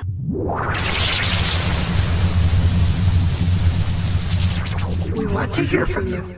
If you have a comment or question about the Paracast, send it to news at theparacast.com. That's news at theparacast.com. And don't forget to visit our forums where you can talk to fellow listeners and Gene and Data. Just go to theparacast.com and click on the forum links. That's the forum links at theparacast.com. Hey, let me tell our listeners you're in the Paracast with Gene Steinberg and David Biedny. We have Tracy Austin Peters here. She is, I guess, a paranormal talk show or TV host for a show called Let's Talk Paranormal. And she's talked to a lot of people. I wanted to ask you here why this had anything to do with anything, but the fact that when your TV show came into being, you had Michael Keaton on that show to talk about the White Noise movie. Now, what would that have to do with the paranormal being that we're talking about a movie that's fiction? Right. Well, like I'd, uh, when I interviewed Michael, he said that once he'd seen the script of White Noise, he just thought it was a great script for a movie. He didn't actually realize that it was a real thing. There was electronic voice phenomena. And uh, he was surrounded by uh, a few experts in the field, Tom and Lisa Butler, who I had on my show as well, that were also uh, researchers and advisors for the movie. And they have uh, thousands of thousands of recorded voices from the other side. And Michael then realized that there obviously is something to this. We, you know, he didn't realize that uh, it was a real phenomena at the time. They have thousands and thousands of interactions or, or recordings. Do they, in their analysis of these recordings, do they find any sort of um, overlap information? Uh, what is the nature of the information that's contained in these voice messages? Are they clear attempts at communication, or are they more are they more random in terms of the kinds of sounds or the kinds of messages they're hearing? I think they would be saying that it is a clear attempt to try and communicate because some of the messages are very obvious, they're very clear and they're very obvious. Some aren't so clear, some aren't so obvious. You have to really, really listen to understand what spirit is trying to get across. But um, some, it's not only in voices as well, it's coming through in computers. And it's coming through on the telephone, it's coming through on radio, and it, it's a whole manner of uh, devices that EVP is picked up. Uh, some of the pictures that they've actually brought along to the show that we have up on the website uh, are phenomenal. Uh, a guy with a dog from the spirit world, and you can clearly see that it's a dog that the guy is holding. So um, I think it's phenomenal that spirit do indeed want. It seems that they do want to communicate with us and let us know that they're here. There's no actual place that they go. They're still here. They're still around us. Well, you know, we are assuming here, I'm going to do the devil advocates thing again, okay? We're assuming here that they are spirits. How do we know what they are? How do we know that we're not being fooled into what they really are? And this goes back to a lot of the theories we've discussed in the Paracast with regard to UFO encounters. That the so-called entities or beings are not really telling us the truth here, that they might actually, for example, be government agents playing games with us, or be beings with some kind of malevolent goals, or just having fun. Who knows? Maybe we're the playground of the universe, and the aliens, interdimensional travelers, time travelers, whatever, they come here to play their games. How do we know they're telling the truth? Think you, you've raised a great point. I think how, how do we know it? I mean, how can we know for sure? We don't. Um, I think it depends what it means to the actual person receiving the message or the sighting. But then again, maybe that in turn is still questionable. So it, it really just depends on the individual who's receiving the message or the sighting to, to see what they think about it. I know that Tom Butler, when he was on the show, said that some of spirit do seem to be jokesters and tricksters. And one of one point in case was a, a voice that they had received, uh, one of their clients had received, was from a, from a gentleman, an elderly gentleman, who said on the recording device, "Tell her it's Satan." So, was that a relative who was known in this life for being a jokester and a trickster saying that, or was it actually something else?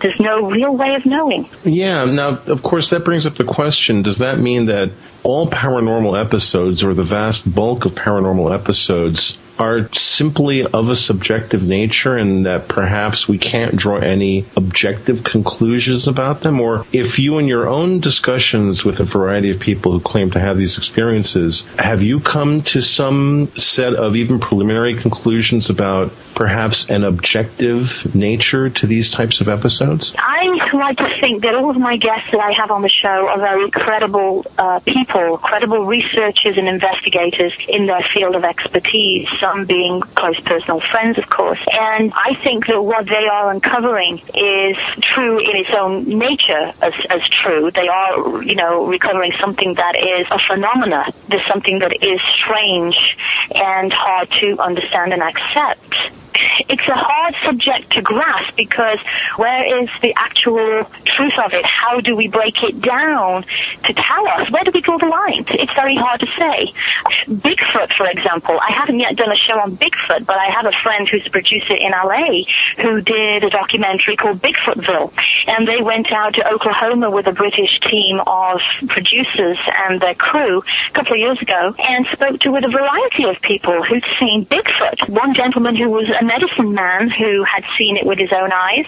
And these people were saying that they'd actually seen with their own eyes this creature striding a five foot fence, just walking over it with ease. So they saw it, whatever it is. It was in their description as a Bigfoot. I don't think it was a man in a suit who happened to knew, to know that they were there at the time with their crew to film this. They've seen this on many occasions. And so in that particular incident, I think what they were actually seeing was Bigfoot. I think it does exist and I do believe it's out there. It is always more compelling to have witness testimony that involves corroboration between multiple witnesses. That that always, of course, I know in, in the time in, in, in our talks with various types of guests who have these kinds of encounters, it is always more compelling. We find that you have more than one person witnessing it, which of course takes it outside of really any kind of base psychological realm and puts it into the material world. Of course, there are some people who then would say, well, perhaps there's one person in the party who has some sort of strong ability to project psychological images as as physical manifestations. I also I almost find that more unbelievable than the idea of there being an actual paranormal event taking place because you know that just it does sound a little out there. Now I'm going to ask you another question, Tracie, that goes back to it's sort of the um, complement to the who are the most credible witness, uh, guests that you've had on. Give me one example, if you can, of a guest that you've had on that after the guest left the show, after you were done with the interview, you thought to yourself, mm, that doesn't quite sound believable to me. Is there an example of that you can cite? I have to I honestly say, hand on heart, no. Really? No. Because I like to thoroughly investigate my, my guest, do a little bit of research on them, find out their background, what they're doing, what they've been involved with, uh, who they are, and I can honestly say no. Okay. No, they've all presented their cases well.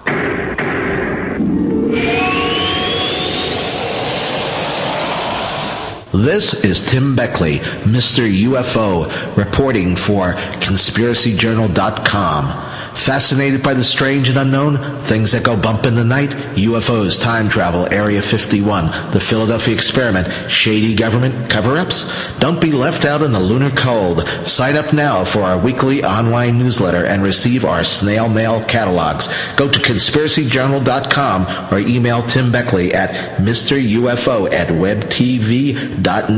It's all out of this world. Gene and I love to hear from our listeners. If you'd like to share your thoughts with us, send your messages to news at theparacast.com. That's news at theparacast.com. And don't forget to check out our website at theparacast.com, where you can download past episodes of the show for free and visit our dynamic discussion forums. Also, please patronize our sponsors. Tell them that you heard their ads on the Paracast. They'll appreciate it, and we will too. You're in the Paracast with Gene Steinberg and David Biedny. You never know what's going to happen next.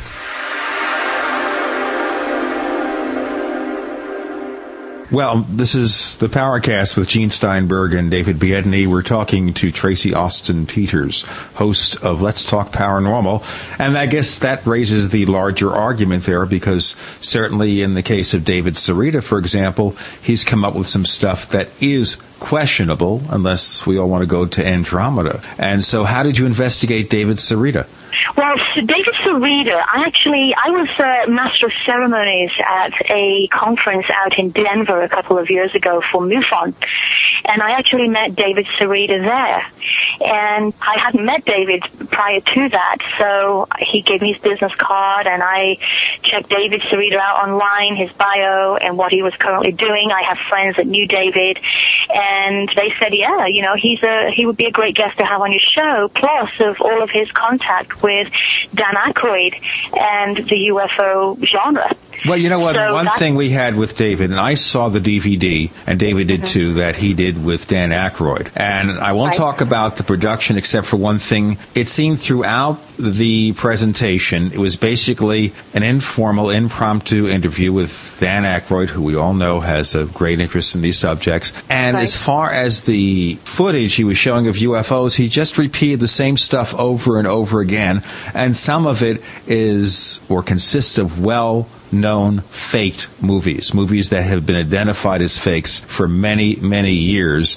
And my concern here is that David Sereda may be sincere in what he has to say, but he didn't vet the contents of this DVD. Have the opportunity here with a well known Oscar nominated comic actor and serious actor to produce some pretty interesting stuff. And all he did was play the same videos over and over again. It was really, to me, it was kind of a letdown. I expected a lot more, especially because certain photos there were not real. Um, I can't really comment on that because uh, it's been over 12 months since I had David on the show, and I'd need to go back and look at some of that evidence to see for myself.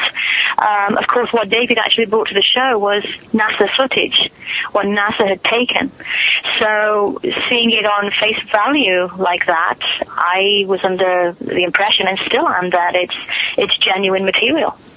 That's not, that's not the only footage that I've seen from NASA. There's been many, Right. many others. There are some clips from NASA that are that are indeed compelling. There are a couple of clips that I've seen in particular that are very, very interesting. Unfortunately, none of these have been presented by Sereda. The other interesting thing, Tracie, just for your research information, is that in the last maybe six, seven months, it appears that Aykroyd has distanced himself from Sereda and does not oh, appear to be involved with him in any in any professional fashion anymore. I find that to be very interesting as well. To be honest with you, I think that that says a lot. Well, again, I haven't been in touch with David for uh, since we did the show for about a year now. So that's the first of you telling me that I've heard of that. Is there a possibility that Dan Aykroyd is involved in uh, TV work again? That he's had to distance himself. I, Not I don't that know. I've heard. I haven't heard of anything that he's doing really up to this point that he's involved in a lot of work. Obviously, we can speculate, and I won't speculate here as to whether there was something there that he felt maybe Sereda was not providing properly credible information. But I think, you know, I don't know whether Aykroyd accepted all that stuff as genuine or not. I have no idea, and certainly we're not prepared to speculate. Yeah, we don't know that. Right. Exactly. Right. So let me ask you, because we have a few minutes left here, and that is, where do you plan to go with your show? What are you going to do from here in terms of spreading the word, as it were? Well, all of our shows right now are on location in Las Vegas, and uh, we are asking the general public who do reside out here in Las Vegas if they would like to be a guest on the show to share their paranormal experiences, whatever, whether it's ghosts, UFOs, or other. We'd be happy to go and talk to them and possibly do a show with them. Um, What we're trying to do is to take the show to a bigger level beyond that by investment, and we do have some interest at the moment. So we're trying to get the show back on the, the local channel out here and get the word out and uh, to try to go national with it. Okay, where do we get in touch with you if we want to learn more about the things that you do? You can go to my website, which is www.letstalkparanormal.com, and there's a whole host of information on there, and it'll tell you of current projects that we're going to be involved with. Well, thank you very much, Tracie Austin-Peters, host producer Thank of Let's you. Talk Paranormal. Thanks for joining us on the Paracast. Thanks, Tracie. Thank you. It was wonderful talking to you. The Paracast with Gene Steinberg and David Biedny is a production of Making the Impossible Incorporated. Join us next week for a new adventure in The Paracast.